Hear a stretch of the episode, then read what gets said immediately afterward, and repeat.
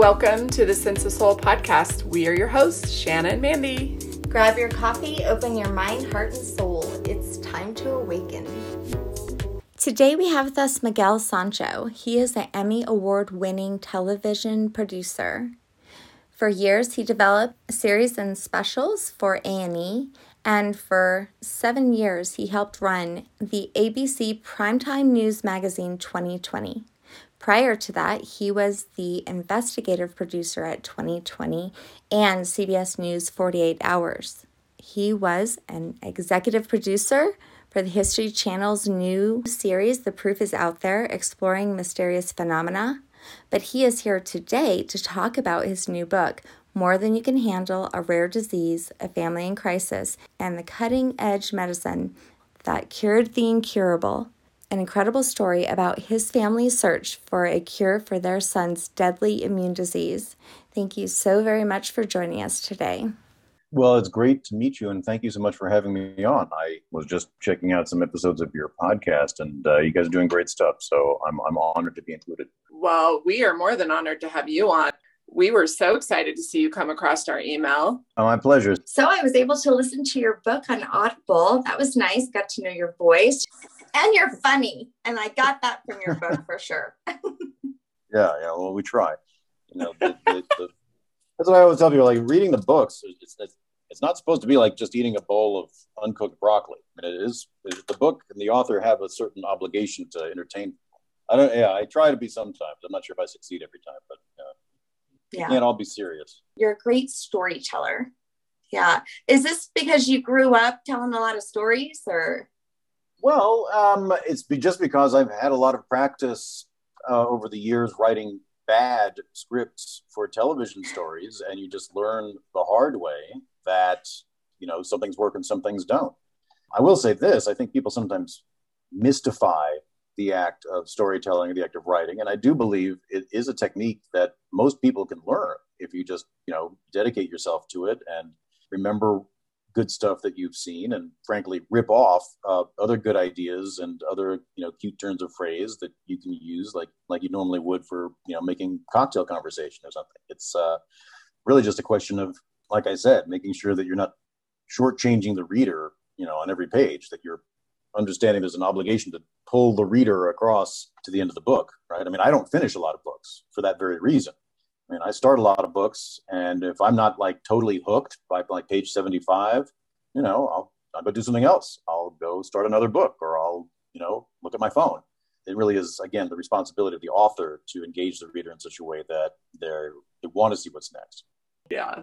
You know, I'm a journalist, and I've made my living kind of focusing a certain degree of kind of critical facilities and unbiased, somewhat aggressive reporting at times on other people and their faults and their shortcomings. So one of the exercises of the book, both for the sake of the reader and for the sake of the author in this case, was to see if I could actually train those same unflinching critical facilities on myself and on my own shortcomings, on my own imperfections, and report it honestly in such a way that the reader would know that they're getting an authentic account um, without trying to be too sentimental.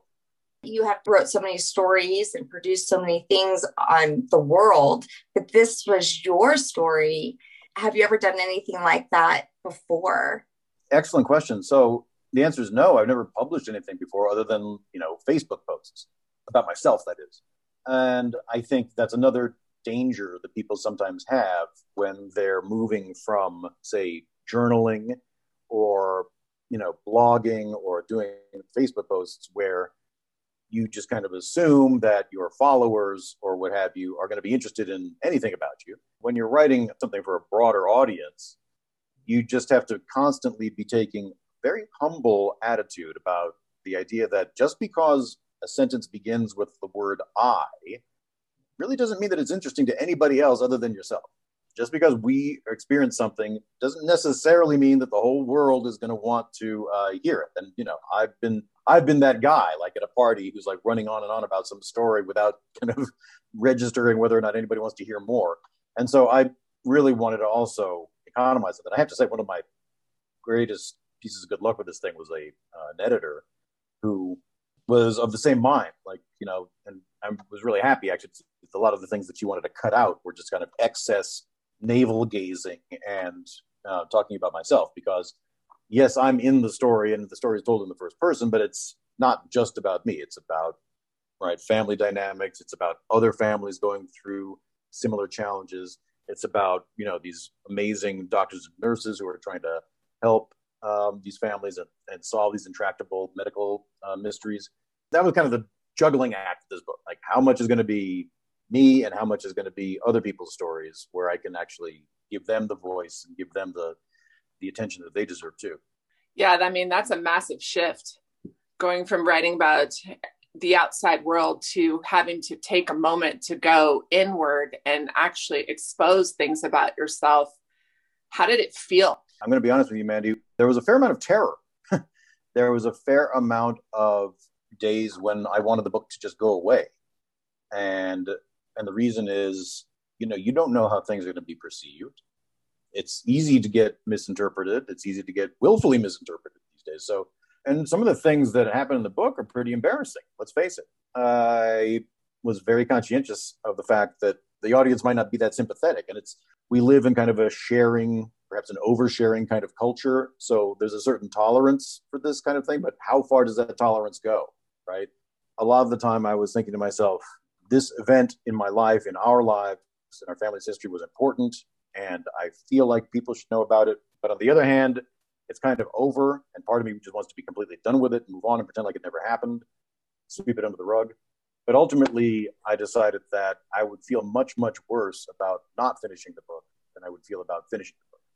And it, was there some healing in it when you were able to put it out on paper and and see all that you'd been through? Were you able to sit with that and surrender to it and let it go? Do you feel like? Yeah, and I, those are some of the, the best words and kind of languages and, and terms to apply to this experience because, of course, there's all sorts of um, you know clinical psychological studies about the therapeutic aspects of writing for oneself. So there was that kind of personal part of it, but the other part of it was I do actually think there were things that happened to us that are worth sharing for other families and certain situations, right? So the book isn't just a memoir. It really is also supposed to be something of a how to guide or maybe a guide of do's and don'ts, including some very colorful examples of what happens if you, you know, do the don'ts. And I think that you know some of the best feedback I've received about the book since it was published is from other families who have said, "We've been in this situation. We've been the ones staring at the ceiling in a sleepless night we've been the ones looking in the mirror in the morning of a day that we don't think we can face and say, this is more than I can handle. And just knowing that this book gave some, however marginal, however incremental help to families in those situations meant a lot to me. It meant that it was worth doing. You talk about being vulnerable, that there's so much value in that. And I, Mandy and I, that's why we do what we do. Mm-hmm. you had to implement mindfulness in like this space in your life to be able to get through it. What was your spirituality like prior? Without belaboring the whole thing and boring you with all the details, I will say that you're absolutely right. I mean, the book is in, in many ways about how people uh, deal with their own vulnerability and embrace it and navigate it. I will say, without kind of relying too heavily on gender stereotypes, I think it is the case that many men have yeah. um, a bit more difficulty doing that, perhaps, than women. And again, I don't want to generalize too much, but it was certainly, I think, the case in my situation where I had, you know, an understanding of what it meant to be a dad, a father, a man, a husband that didn't allow for much uh, vulnerability or uh, weakness and kind of required a certain kind of stoicism that ended up just overwhelming me when things got too tough. So, to answer uh, the question about the spiritual or personal uh, journey, yeah, I mean, I, I kind of went to college and became kind of a strident empiricist and an atheist. Uh, when my kids were born, we started going to church primarily to give them some degree of biblical literacy and ethical education, and frankly, just to have them in, in a place for an hour where they weren't being stimulated by electronics and getting every desire catered to. But I was still pretty cynical about the whole thing. And I didn't really spend that much time on a daily basis tending to my spiritual needs, if you will. Uh, I wasn't a very dedicated athlete of the spirit, as uh, as Gandhi said at one point. So the crisis hit. My son was diagnosed with this crazy disease. It threw my whole family, my whole life, you know, overboard into this sea of chaos. And as things were completely slipping out of control, and it was affecting, you know, my marriage and my work and, uh, you know, my mental health, I did indeed embrace the practice of meditation. And I'm here to tell you two things. One, meditation definitely helped me, and I uh, think that it would help almost anybody. But it didn't solve all my problems. Sometimes people think of it as a cure-all, and you know, it feels like anybody who meditates for 20 minutes or more turns around and writes a book about it as you know that it, that it saved their life. With me it, it got the yeah. you know part of the way there but not the full way there. And ultimately um you know as crises kept piling up of various flavors i needed to supplement that with therapy with psychotropic medications and you know other kind of basic things like working out and uh, drinking less and all that stuff. And so one of the kind of the my personal learning moments was that you can do various forms of uh, self-help or spiritual improvement you can hopscotch from one to another from time to time you don't have to feel like you're cheating on your girlfriend if you decide to shift from one modality to another oh my god that's um, funny and yeah you just yeah. you need to be doing something though you know find out what works for you and yeah. you know i mean i like you know just marriage counseling for instance right I, i've been to five marriage counselors over the course of my 15 year marriage. I'll probably end up with a sixth before um, before I die. But you know, people go to marriage counseling and they try for like two sessions and they say this isn't working. I'm done.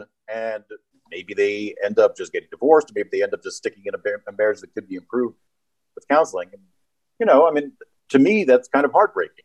There's if you're if you're willing to do the work, or at least some of the work, or at least make an effort, uh, you can frankly you can get points for just making an effort can make a difference. And I think people kind of give up on themselves a little too easily sometimes because they think that one particular mode of, of self help isn't working, or one particular mode of spirituality or spirituality practice disillusions them in some way. And so they just get cynical about the whole thing.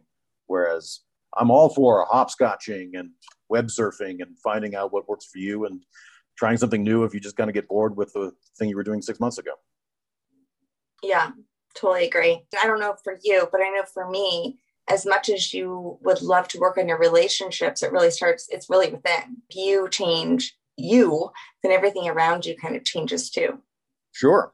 Absolutely. You know, I mean, for me, it's just about the basic, very basic things. In fact, I was in a group meditation once, uh, Sangha, and everybody around me was frankly a better meditator. I'm, it's not hard for me to say they might have been better people. Okay. And what they were talking about was like this, you know, crusading feeling of, of that, you know, how are we going to spread meditation to the world? And what should our relationship be with the transcendental meditation people vis-a-vis the mindfulness people? They had big, mm-hmm. big plans. And I just raised my hand and I said, guys, you know, I'm, I'm happy to be part of this project to save the world, but I'm ultimately just a guy trying to keep his shit together my, my goals here are to try to reduce the frequency and the intensity of my negative interactions with other people around me and with myself. Yeah, so you could start levitating maybe, you know, once you get all that together. Yeah, next week. yeah. I really value people that just own their shit. And I felt like you owned your shit in your book. You're like, I was a total dick. yeah. I always tell people there's always a, a blessing in the lesson. And sometimes when we're in the lesson, in the storm, it's really hard to see what the blessing is going to be. And of course, we know that the blessing ultimately it was about your son and him finding a, a cure and being healthy today. But also, it sounds like through your son's illness, you shed a lot of that ego and you really got in tune with your soul yes, I, I appreciate that. I will say that I'm still a work in progress, man, and I still backslide. Progress, and, not perfection. We all are. I'm yes. still a dick too. yeah. And the other thing I'll say, and God, you can find plenty of people to agree with me here, is that this being a dick thing wasn't just because I got hit with this crazy diagnosis, right? It was kind of like it was always there in some limited capacity. But what the diagnosis did was kind of strip away some of the constraints and, and etiquette that uh, had kind of kept me in check before and kind of exposed everything, exposed all the cracks, ultimately led me to take the steps I needed to take to try to address that fact. Uh, again, it was very involved, multifaceted approach. But yeah, I mean, it's it's very important for people, for me, and for people like me to understand that you know sometimes when I don't even mean it, you know, I can sound like there's kind of a parenthetical "you idiot" at the end of every sentence, just because that's how I, you know the tone of my voice or whatever. And I really don't mean to do that. I but then can happen anyway. So good news is it's not hard for me to apologize. I've gotten so good at apologizing, I, I can do it without hesitation. But, Professional but, apologizer. yeah, yeah. No, I've got a million of them. We'll add that um, to your bio. yeah, yeah. I should put that on my LinkedIn page. You know. Yeah. But you know what? Oh my gosh, I must say that I totally appreciated you giving Felicia, your wife, the credit that was due. I felt her pain as a mother, and I also love that you really could see that women do have this mother instinct. You know, we do. We're like psychic as shit when it comes to our kids. And I know for myself too, like you can mess with me, but when it comes to my kids, that mama bear to defend and, and protect and go to the ends for my children, everything goes out. It's just an instinct, it's primal. I kind of saw that too, how that would have happened. And that would have also put a strain on your marriage you're absolutely right, and it's not just my wife, but it is often the case uh, when uh, there's a family that's dealing with a child's health crisis. The mother becomes the primary caregiver, and the, also the primary advocate for the child, the patient, when uh, you're dealing with all the stuff and the paperwork and, all the craziness. So she was great at that, and many. It wasn't just once; it was like several steps along the way from kind of insisting that we go to an immunologist to begin with to get the proper tests done, to doing most of the research, and then really pushing me in many cases, even you know against my own hesitation, and resistance, and, and stubbornness, that we did indeed have to move from New York to Raleigh, Durham, North Carolina, because that was the Duke University Hospital was the best, if not the only place where we had a good chance of uh, successful outcome with our son and bone marrow transplant he got. To being there and at his side during some of the toughest moments of the whole process. And while at the same time, kind of dealing with this husband who I was support. I mean, I wasn't a complete loser. Okay. I did what I needed to do. I kept working. I kept insurance there. I participated quite a bit, but you know, there was plenty of times where I was adding to her stress as much as supporting her. And, you know, she she handled it all well. And I will say this, she would want me to say this if she were here you know, she had a whole other layer of strength or a whole other source of strength, which was her faith. She is faithful and uh, religious to a degree that I'm not, although I've kind of evolved in that direction too. But some of what she does a little bit over the top and, you know, kind of grated on my nerves at times. And that's all true. But you can't deny, both in our particular case, but also broadly speaking, many, many people who practice uh, religion do find a tremendous source of strength and comfort and solace and, and power to accomplish these kind of superhuman things that you wouldn't think uh, normal people under extreme stress would be able to do. So that was all one big piece of it. And I'm happy to say also that she's kind of refashioned uh, her professional life now uh, nice. to be a leader and a patient advocate for uh, our disease, our disease, the disease uh, my son had, and is launching a, a, very successful nonprofit that's, that's doing wonderful things on the research and patient advocacy front. So I'm, I'm really, really proud of her.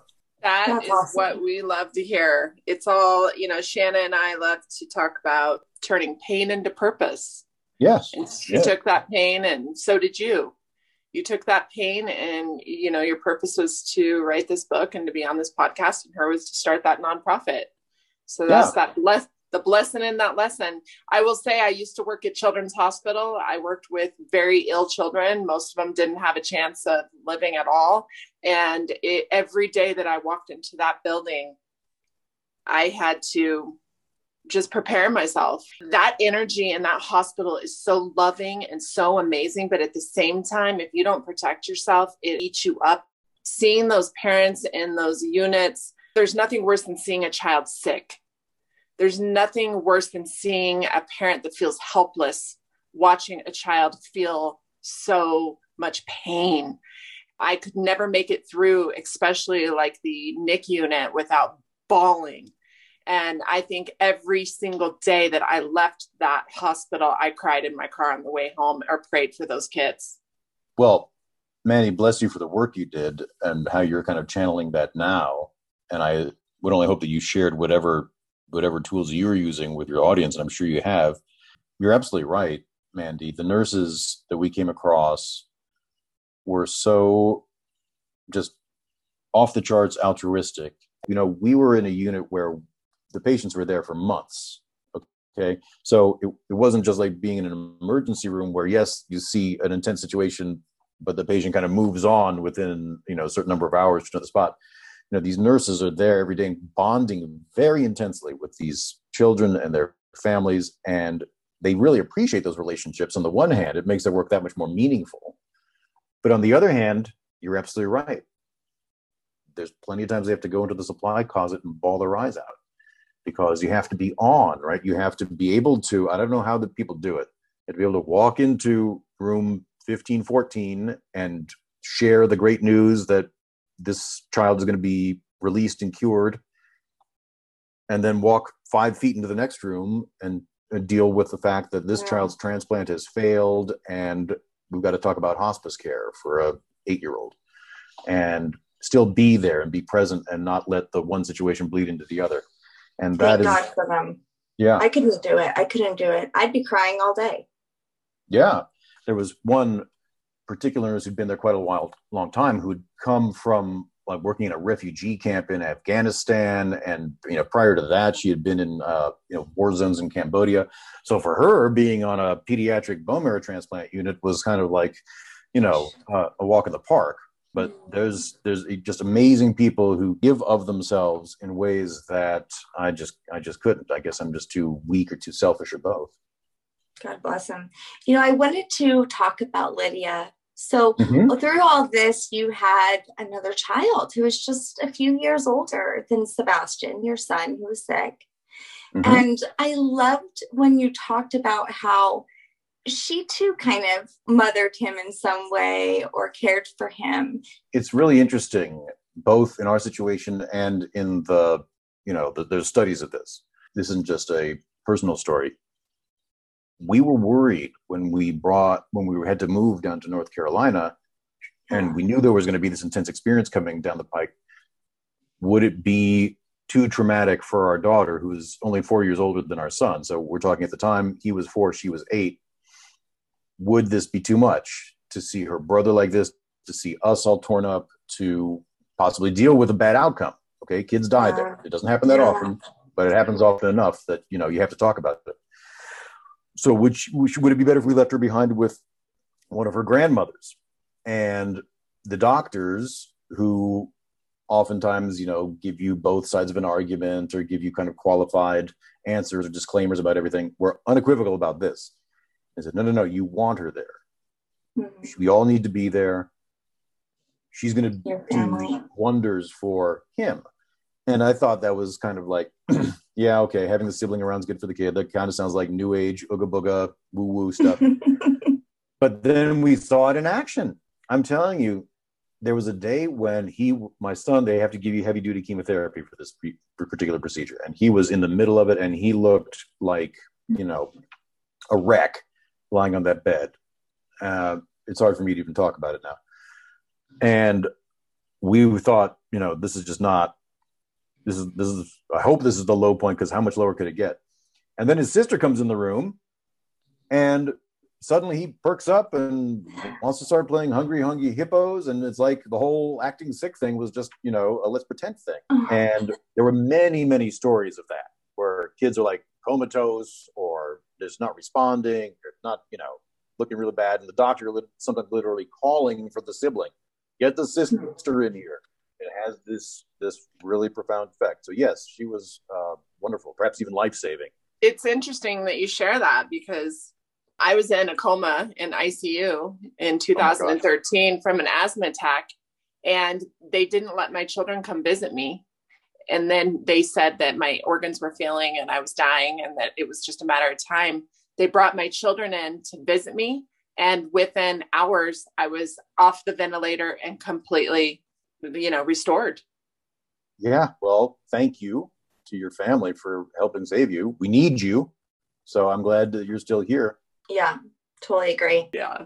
So we recently had on a Dr. Ross Carter, and he is all about stem cell therapy and stem cell nanoparticles, and that's what he's dedicated his life to. And uh-huh. you just happen to fall in synchronicity right with our interview that we just had with him recently. Yeah, it's great. The one of the wonderful things about this interview, I got to say, guys, is that what I'm about to say usually comes within the first 30 seconds. It's like the first question, but now we've kind of talked and got to know each other a little bit and kind of laid it all out there. And we want to know about your soul we... first. Now let's yeah, exactly. Like yeah, well, I, I hope I've uh, adequately credentialized myself on a spiritual basis. But yeah, so what happened with our whole thing is that uh, our son was born with a monogenetic mutation on his X chromosome that led to a primary immune deficiency which meant on a day to day basis, on a practical level, that his body couldn't fight off a lot of bacterial and fungal infections that quote unquote normal people can fight off. As a result, he spent the first six months of his life in and out of hospitals with mystery fevers and infections. And when he was ultimately diagnosed, we got the news that he was either going to have to try to live with this disease through a combination of daily medicines, a combination of that plus environmental restrictions of certain degree, he would indeed still catch um, potentially lethal infections, you know, a couple times every few years and be in and out of hospitals on certain pretty uh, clear terms that he probably wasn't going to live past 25 or 30. At some point, the medicines weren't going to do the job.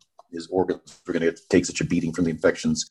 The one and only known curative treatment for this condition, which is called CGD, by the way, don't ask me why. I can answer, but it's just boring, is stem cell transplant, more commonly referred to as a bone marrow transplant. I think better understood as an immune system transplant.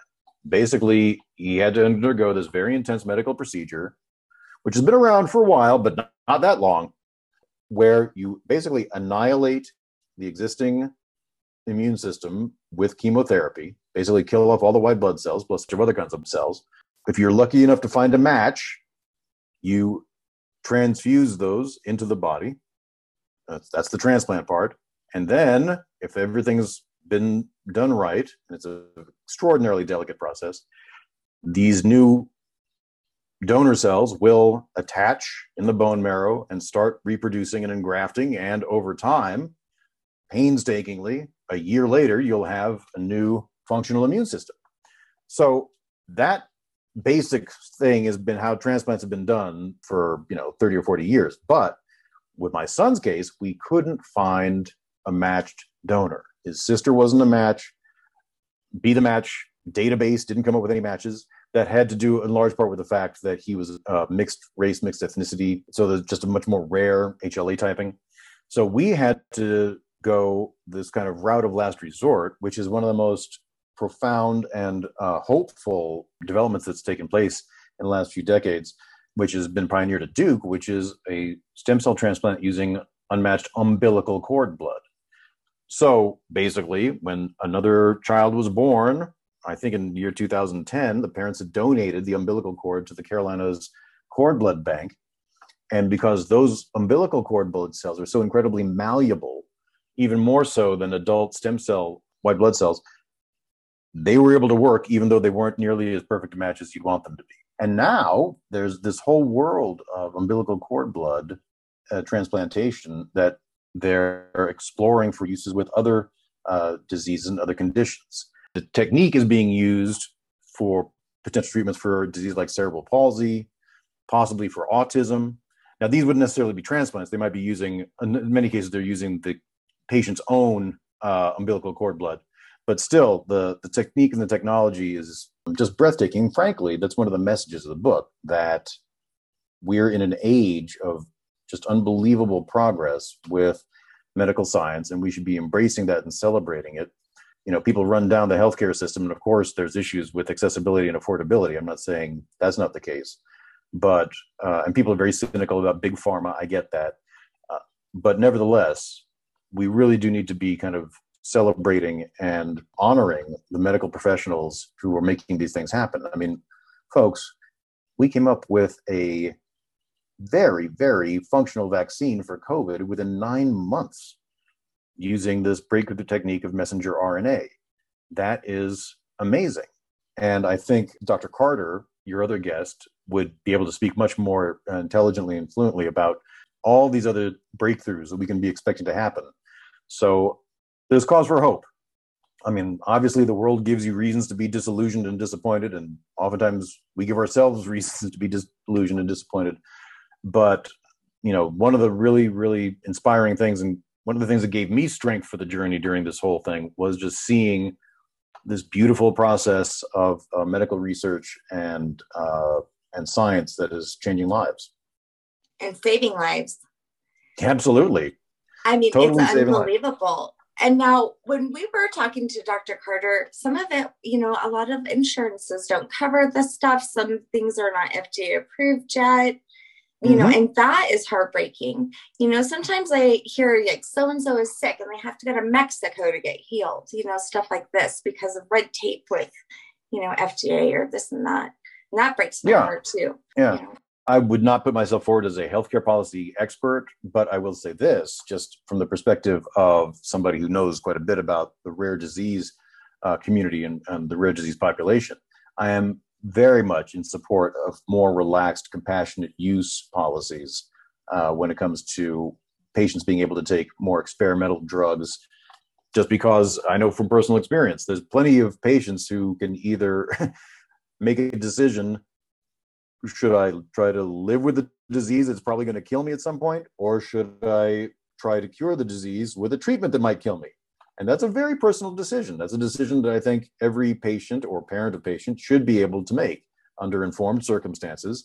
But you're never going to have perfect information with rare diseases because, just by definition, they're so rare. There aren't that many patients to study. It's not like lung cancer, where the you know when the Surgeon General came out with their definitive study about that, there are you know thousands and thousands of papers and longitudinal clinical studies. With rare diseases, you don't have a lot of patients, you don't have a lot of data, you don't have a lot of information to base an even an informed decision on. So who takes responsibility for that? And ultimately, I think it is your body. Who owns our bodies? We own our bodies, and we should be able to make most of the decisions about that. I had this vision while you were talking, like this umbilical cord it's really truly like this god mind just full of like this special love. Yeah. It's so fascinating. I think unfortunately for me like my my youngest daughter's six. When they brought it to my attention it was actually going to cost me money to like store it. And so yeah. i was confused about that. And so immediately just I wish I had it had been presented to me before I was in the hospital giving birth because I could have done some research on it. But as soon as I saw the cost, I was like, no, that's like, are you kidding me? Take it really? home and put it in your freezer. I, I yeah. wanted to. I wanted to just take it home and put it in my freezer and make a yummy shake out of that, my placenta, but they wouldn't let me. so, you guys, you're absolutely right, though. I mean, people have been into the placenta. People have been talking about placentas yeah, and umbilical cords for a that. long time. And sometimes the folkloric and the superstitious, there's a reason for it, right?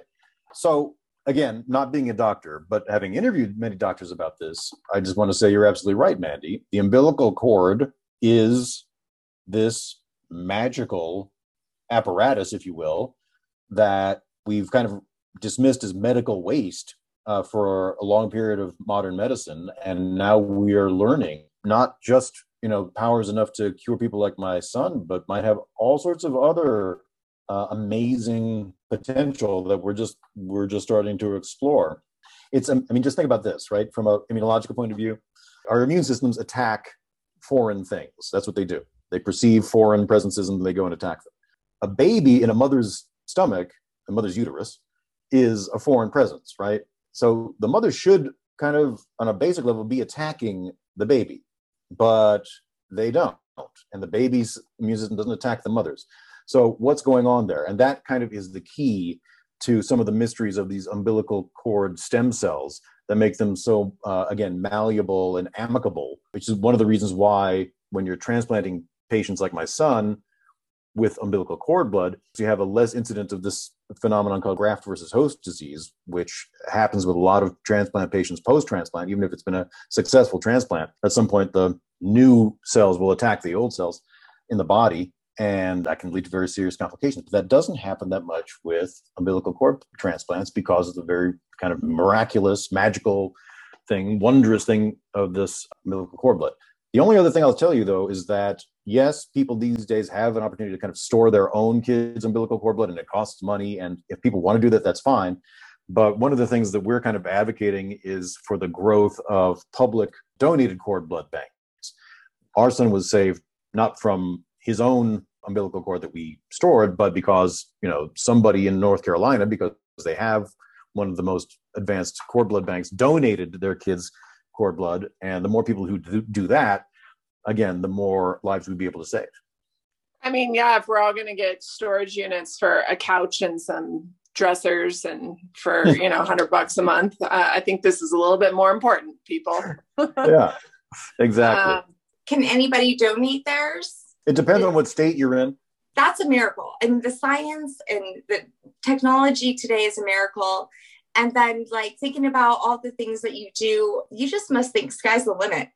Again, one of the things that this experience did was humble in a big okay. way, right? Yeah. I was kind of like one of the smartest kids in class, and I always thought I knew everything, and uh, right. But one of the things that this experience taught me was that I didn't know that much I didn't know much about, you know, the basics of the human body, right? Because my body had been working. So, you know, I yeah, I treat it like I treat my cell phone. Right? As long as the thing works, I, re- I don't really need to know exactly right how it works. It is on my iPhone. I mean, it just works, right? So the immune system, I'd never dealt with any hiccups with an immune system, so I didn't need to know anything about it. But the more I had to learn, the more I became fascinated about it. The more I again became humbled by not just how much I didn't know, but how much there is yet to discover. And that's kind of the same sensibility that we're trying to take with this uh, little TV show, Proof is Out There on the History Channel. By the way, our second season is going to be uh, debuting at the end of August. Um, so there'll, there'll, be more episodes for you. Um, All right. So, you got some proof? Yeah, we got some proof. Okay. You need to understand that not everything is known, that most of what was thought to be scientifically uncontrovertible truth just 30 or 40 years ago has been completely upended. Um, yeah. That's what that's what scientific Physics. research does, right? It's the, yeah, it's the overturning of, of, other things. As we, as we learn more, we kind of push back the darkness of ignorance, our learning, but we have to have a humble approach to the thing. I like that the humble approach to it. but it just seems like the possibilities are endless. Yeah, and I think I think we need to also remain curious, right? I mean, uh, I yeah. I'm 50 years old, okay, but I don't feel like I'm tired of learning or tired of exploring or tired of being surprised by things. In fact, that's the only thing that kind of, you know, keeps me going is the idea that there's so much more out there to learn, so many questions to be asked, even if you don't get an answer. Yeah. When's your birthday? Is this one of those social engineering things? You're going to go steal my bank account now? No, um, I, don't give me the exact date. No, we'd be like doing astrology. it's more like that. Right. I'm I'm a Libra. I'm a Libra on the cusp of Scorpio. Oh, okay, I like Libras.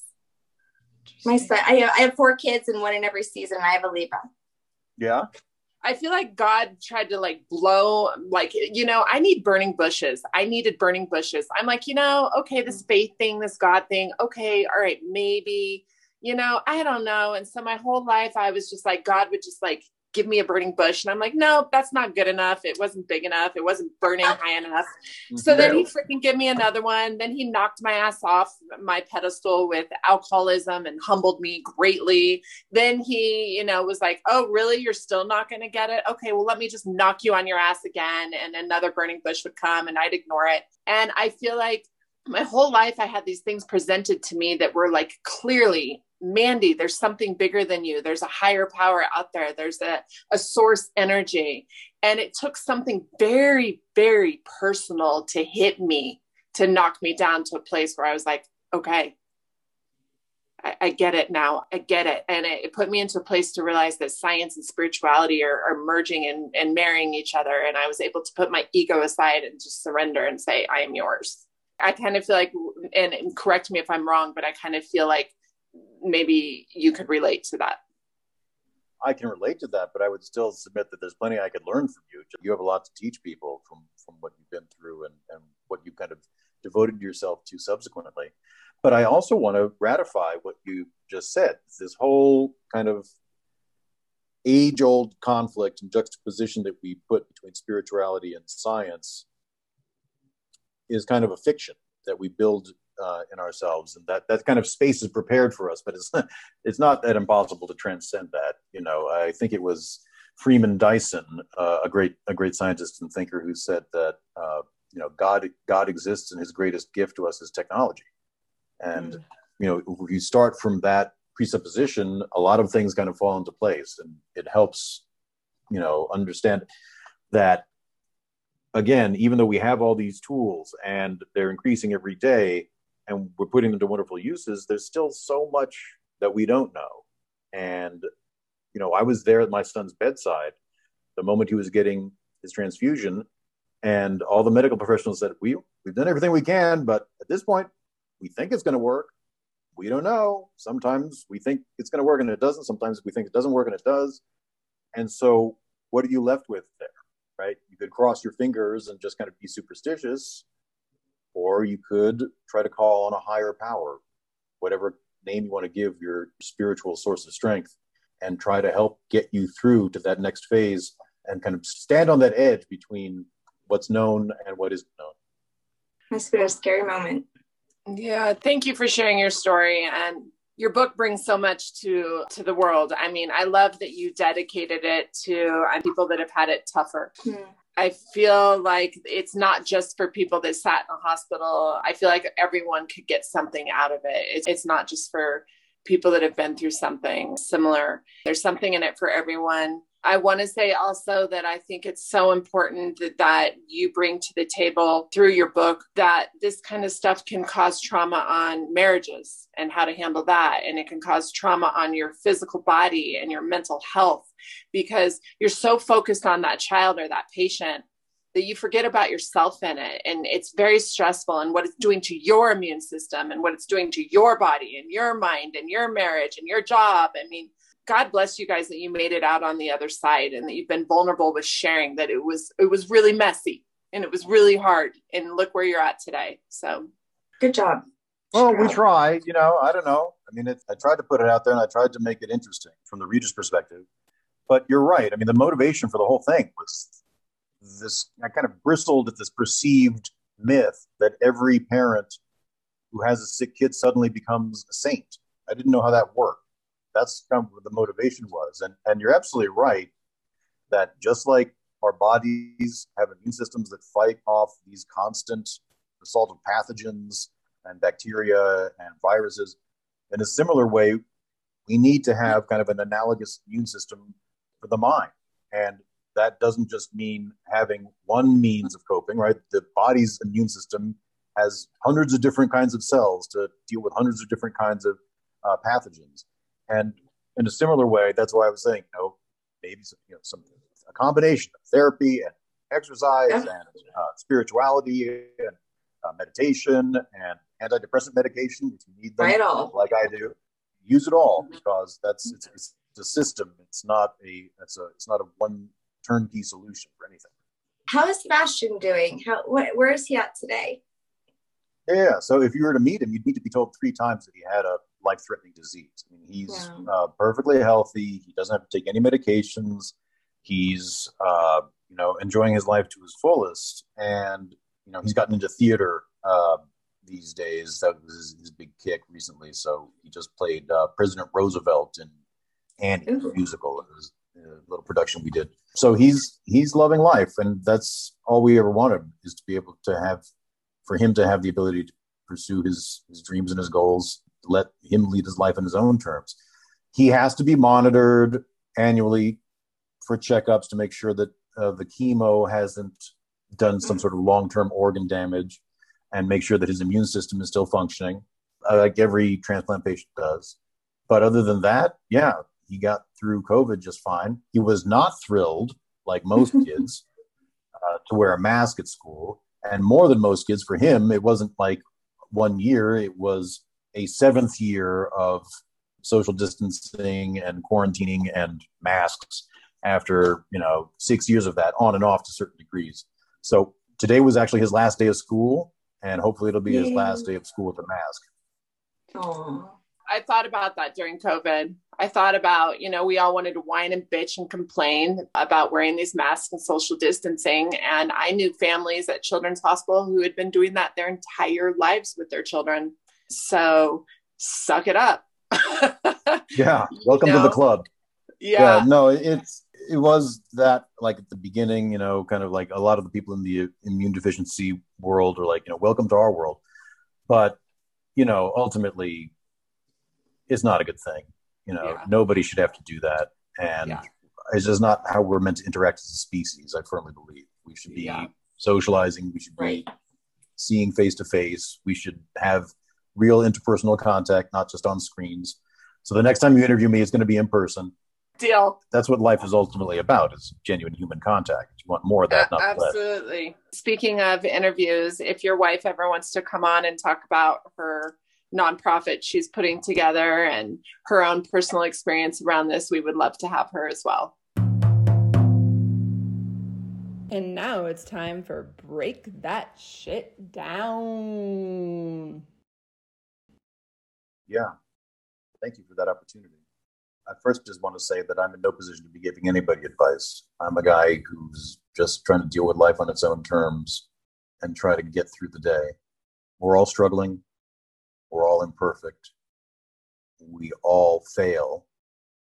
But we all also have wonderful potential to surprise ourselves and to give and share love and to appreciate the fact that any given moment has the potential for an eternity of joy. Thanks for sharing your soul and your story with us today. We appreciate it. And if you have any weird UFO stories that you want to share, you can always call up Sense of Soul. yeah. Where can our listeners uh, get your book, find your book, learn more about you? Okay. So you can check out my website, miguelsancho.net. MiguelSancho.com, I think, was taken already by a Spanish model, who I also recommend you check out. But my yes, website she's cute. is miguelsancho.net. uh, the book published by Penguin. So it's on Amazon, it's on barnesandnoble.com, in every uh, bookstore on the planet Earth. No, that's not true, but any, any good bookstore will be able to order it for you.